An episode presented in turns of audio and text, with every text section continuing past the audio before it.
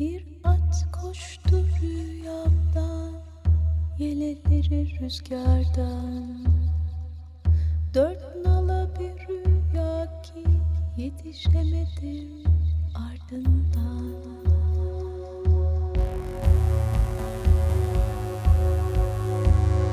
Ebedi yok oluş. Forever extinct. Hazırlayan ve sunanlar Virginia Patrone ve Çiğdem Fidan.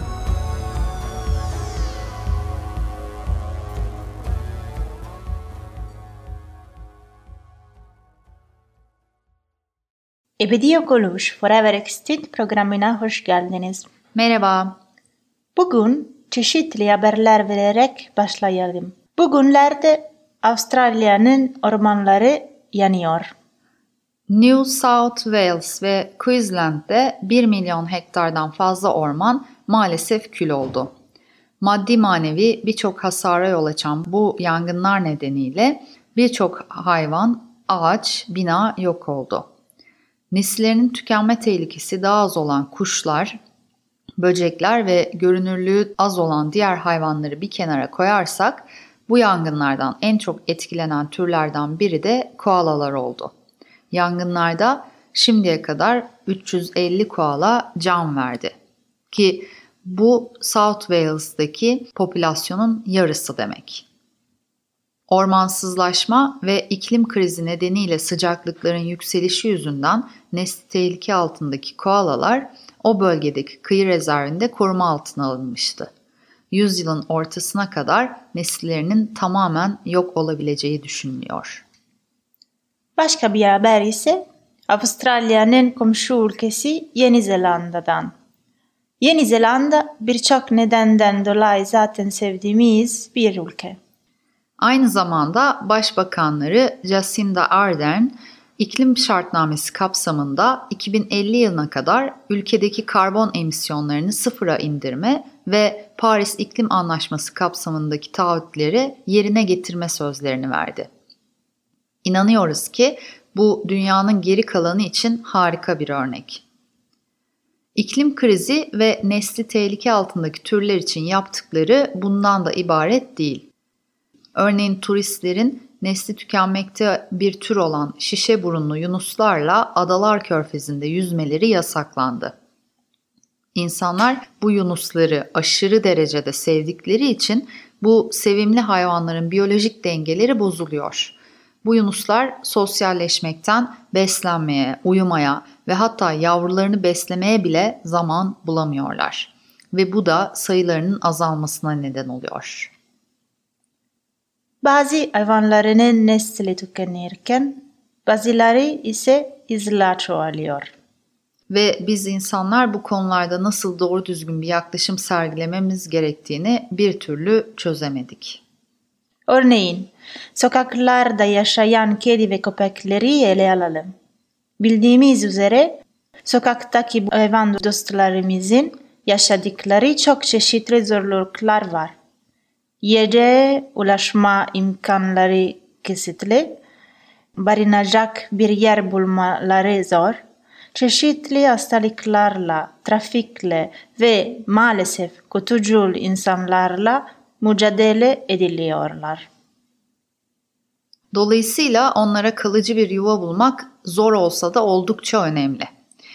Geçtiğimiz Eylül ayında gerçekleşen ve Glimpse adlı kolektif tarafından düzenlenen CATS, Citizen Advertising Takeover Service adlı bir girişimden bahsetmek istiyoruz.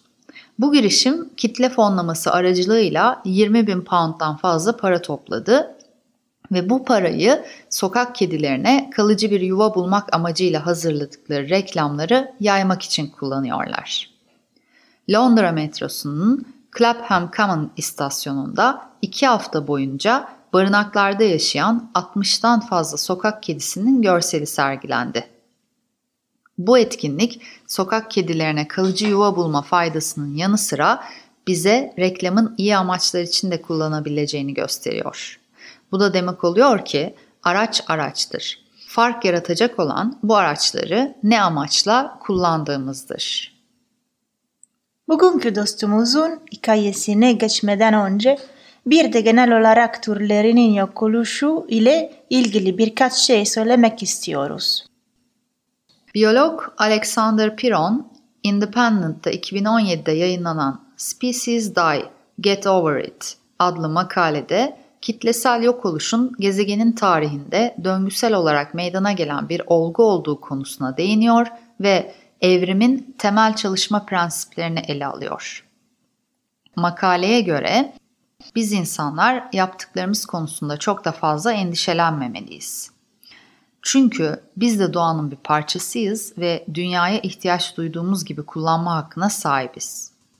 Piro'nun sözleriyle Mass extinctions periodically wipe out up to 95% of all species in one fell swoop. These come every 50 million to 100 million years, and scientists agree that we are now in the middle of the sixth such extinction, this one caused primarily by humans and our effects on animal habitats. Kitlesel yok oluşlar periyodik bir biçimde bir kalemde tüm türlerin %95'ini yok etti. Bu her 50 milyon ila 100 milyon yılda bir tekrarlanır. Ve şu anda bilim insanları 6. kitlesel yok oluşun ortasında olduğumuz konusunda hemfikir. Ve bugün bunun sebebi öncelikle insanlar ve bizim hayvanların yaşam alanları üzerindeki etkimiz. Ve şöyle devam ediyor. Extinction is the engine of evolution, the mechanism by which natural selection prunes the poorly adapted and allows the hardest to flourish.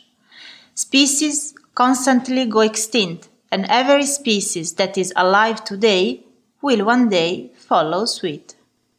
Türlerin yok oluşu evrimin temel işleyiş mekanizmalarındandır. Bu mekanizma daha az adapte olanın elenmesi, daha güçlü olanın devamına dayanır. Türler sürekli olarak tükenmekte ve günümüzde yaşayan her bir tür bir gün bu tükenişi tadacak. Ve ekliyor Piron. Humans should feel less shame about molding their environment to suit their survival needs. İnsanlar hayatta kalma ihtiyaçlarını karşılamak amacıyla çevreye müdahale etme konusunda daha az utanmalı. Bu yaklaşım oldukça doğru bir ifadeye dayanıyor. Ee, yok oluşun evrimin doğal bir mekanizması olduğu ifadesine. Ancak diğer yandan da şunu söylüyor. Biz insanlar doğanın bir parçası olarak yaptıklarımızın sonuçlarını fazla kafaya takmadan bu gezegene istediğimizi yapabiliriz. Piron'a göre kafaya takılması gereken tek şey yapılanların insan hayatına nasıl etki ettiği. Burada Piron'un yaklaşımında bahsetmek istedik çünkü inanıyoruz ki birçok insanın bu kitlesel yok iklim krizine ve çevre felaketine yaklaşımı bununla paralel. Ancak bu yaklaşımın atladığı nokta biz insanlar çevreye ve diğer türlere olanlar yüzünden derin üzüntü duyabilir, acı çekebiliriz. Onlarla hemhal olabiliriz. Cashford ve Barrington'ın muhteşem kitabı The Myth of Goddess, Evolution of an Image"de ifade ettikleri gibi çevresel felaket karşısında derin üzüntü hissetmek ya da pişmanlık duymak hepimizin bir olduğu düşüncesinin bir göstergesidir. Ve dolayısıyla evrenin bir yerinde gerçekleşenler başka yerdekileri de etkileyecektir. E o zaman olan biteni sadece kabullenip geç bunları diyemeyiz. Piro'nun yaklaşımına dair diğer bir nokta ise yaklaşımdaki öz eleştirinin eksikliği. Yazara göre biz insanlar doğanın bir parçasıyız. Dolayısıyla doğaya ne istersek onu yaparız. Ancak biz insanlar diğer hayvanlara kıyasla daha fazla seçim yapabilen yaratıklarız. Ayrıca bizim bilinçli olarak yaptığımız seçimlerimiz diğer hayvanların da, hayatlarını da etkiliyor. Aslına bakarsak bugün yaşam şeklimiz bir tercih. İhtiyaçlarımızın çoğu kurgusal. Hayati olduğunu düşündüğümüz birçok şeyi hayatımızdan çıkardığımızda da gayet güzel yaşamaya devam edebiliriz. İşte Piron bu noktaları atlıyor bize göre. Gelelim bugünkü dostumuza. Bugünkü dostumuz IUCN Kırmızı listesinde tehlikede kategorisinde yer alan Deniz Samuru, bilimsel adıyla Enhydra yutris. Sansargillilerin en ağır üyelerinden, deniz memelilerinin ise en küçüklerinden olan dostumuzun dişileri 16 ila 27 kilo arasında değişirken erkekler 40 kiloya kadar ulaşabiliyor. Yaşam alanları Meksika'dan Alaska'ya ve hatta Japonya'ya kadar uzanıyor. Deniz samurları bütün hayatlarını suyun içinde geçirebilirler. Ee, sığ kıyıları, yosunlu yerleri tercih ediyorlar. Dinlenirken, uyurken bu yosunları vücutlarına sarıyorlar. Böylece bir nevi yosunları çapa gibi kullanıyorlar. Ayrıca deniz samurları uyurken ayrılmamak için birbirlerinin pençelerini tutuyorlar ki sanırım bu görüntüyü internette birçoğumuz e, görmüşüzdür. Deniz samurları araç kullanabilen hayvanlardan biri. Kabuklu deniz ürünlerini tüketmek için göbeklerinin üstüne bir taş koyuyorlar ve kabukları bu taşa vurarak kırıyorlar. E, dostumuzla ilgili başka bir ilginç nokta ise bu dostlarımız ağızlarıyla değil ön ayaklarıyla balık avlayan tek deniz memelisi. Ayrıca oldukça sosyal hayvanlar e, ve genellikle tek bir cinsiyetten oluşan sürüleri 10 ila 1000 arasında birey barındırabiliyor. Dişiler eşeysel olgunluğa 4-5 yaşında ulaşıyor ve yılda bir kez hamile kalıyor. Hamilelik 5 ay sürüyor ve yalnızca tek yavru doğuruyorlar. Bebekler üzerlerinde 2 ay kadar kalan can yeleği vazifesi gören bir tür kürkle doğuyorlar ki bu da batmalarını önlüyor. En etkileyici özelliklerinden biri de kürkleri. Memeliler içerisinde en kalın kürke sahipler. Bu kürkün yaklaşık 6,5 santimetre karesinde 850 bin ila 1 milyon tüy bulunuyor.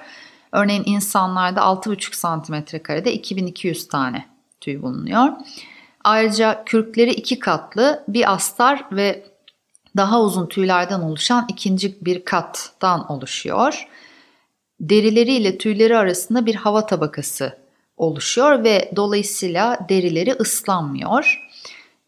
Nesillerin tehlikede olmasının sebebi de işte bu özelliklere sahip kürkün çok rağbet görmesi. Özellikle 18 ve 19. yüzyıllarda bu rağbet çok arttı ve nesillerini neredeyse yok edecek kadar avlandılar. Neyse ki deniz samurları korunan ilk deniz memelilerinden biriydi. 1913'te Kaliforniya'da 1911 Uluslararası Kürk Foku Anlaşması'yla koruma altına alındılar ve 1970'lerde Amerika'nın tehlike altındaki türleri arasında listelendiler. Son zamanlarda dünya çapındaki popülasyonda biraz yükselme var ama yine de bu sayı olması gerekene yakın bile değil. Ee, kürklerinde bir hava tabakasının oluşabilmesi için kürklerin özelliğinin bozulmaması gerekiyor. Bu da kürklerinin sürekli temizlik gerektirdiği anlamına geliyor. Bu nedenle deniz samurları deniz suyu kirliliğinden özellikle de petrol sızıntılarından çok etkileniyorlar. Bu onlar için çok tehlikeli çünkü kürklerinin ilk katmanı havayı tutmazsa su derilerine değebilir ve dolayısıyla donarak ölebilirler. Gerçekte diğer deniz memelilerinden farklı olarak deniz samurlarının derilerinin altında bir yağ tabakası yok. Bu nedenle onları sıcak tutan tek şey kürkleri. Kürkleri yağlanırsa yalıtım özelliklerini kaybediyor ve deniz samurları üşüyor. Deniz samurları ayrıca yağlı dumandan da etkileniyor veya yağ maruz kalan yiyecekleri yemek onları zehirliyor. Çoğu deniz samuru petrol sizintisinde hızla oluyor. Mesela 1989'daki Valdez, Alaska'daki Exxon petrol sizintisinde binlerce deniz samuru oldu. Deniz samurlarına yönelik diğer tehditler arasında Bulaşıcı hastalıklar, parazitler, bot grevleri, ağlara dolaşma ve zehirli maddelere maruz kalma bulunuyor. Kutup ayıları gibi deniz samurları da ekosistemin dengesini sağlayan hayvanlardan biri. Deniz samuru olmasa deniz kestaneleri diğer pek çok deniz hayvanına yer ve yiyecek sağlayan yosun ormanlarını yok eder. Ayrıca deniz samurları dolaylı olarak e, yosunlar karbon bağladığı için yaygın bir sera gazı olan atmosferik karbondioksit seviyelerini azaltmaya da yardımcı olur. Sonuç olarak deniz samuru bize bir kez daha bu güzel gezegende her şeyin bağlantılı olduğunu ve türler ölürse neden geç bunları diyemeyeceğimizi işaret ediyor. Dünya üzerindeki her bir şey ne kadar ufak olursa olsun kusursuz dengeyi korumakta önemli bir iş görüyor. Dinlediğiniz için çok teşekkür ediyoruz. Programın illüstrasyonlarını sosyal medyada paylaşacağız. Bize Instagram ve Facebook'tan ulaşabilirsiniz. Bugün Will Wagner'den Layka'yı dinleyeceğiz. Bu şarkıyı bugünkü dostumuza adıyoruz. Ben Virginia Elena Patrone. Ben Çiğdem Fidan. Gezegendeki her şey. Çok güzelsiniz ve sizi seviyoruz. From here in my cage, see them make plans, hear them reassure investors, shake presidents' hands. The men with machines put tubes into me. They measure my vital signs, my flight trajectory. They taught me to sit, taught me to lie down, told me that a thousand years of wandering would end now. And they fed me my last meal was the same as my first. From here in my cage, I watched the man walk.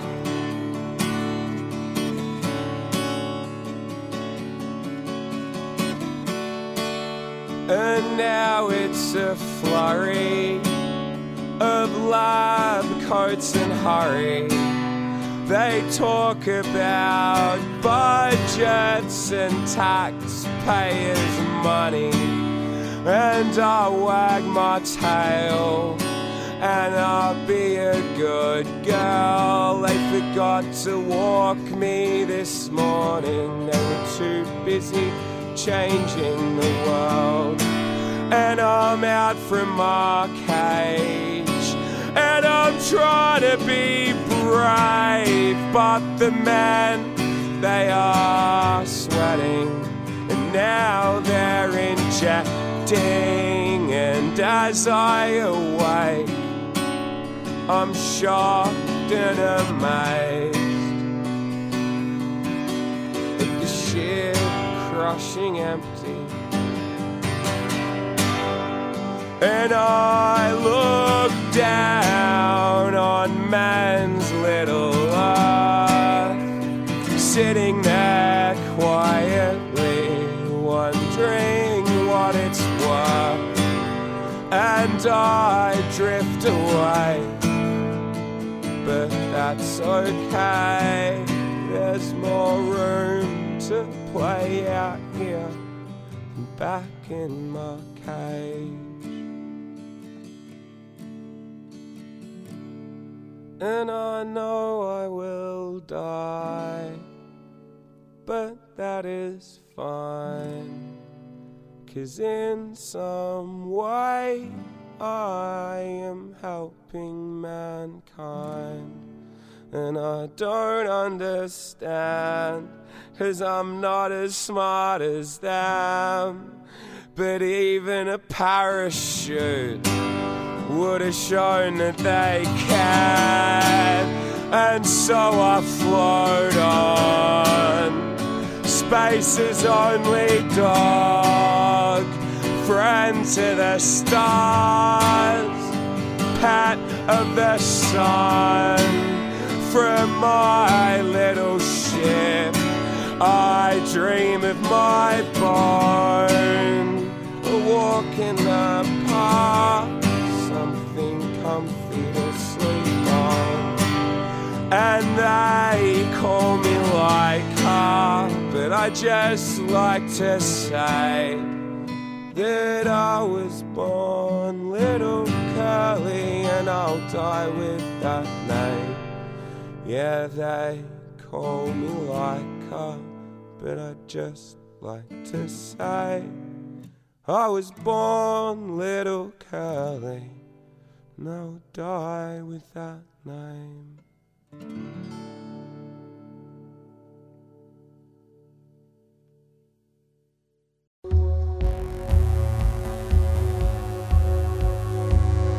Ebedi yok oluş. Forever extinct. Hazırlayan ve sunanlar Virginia Patrone ve Çiğdem Fidan.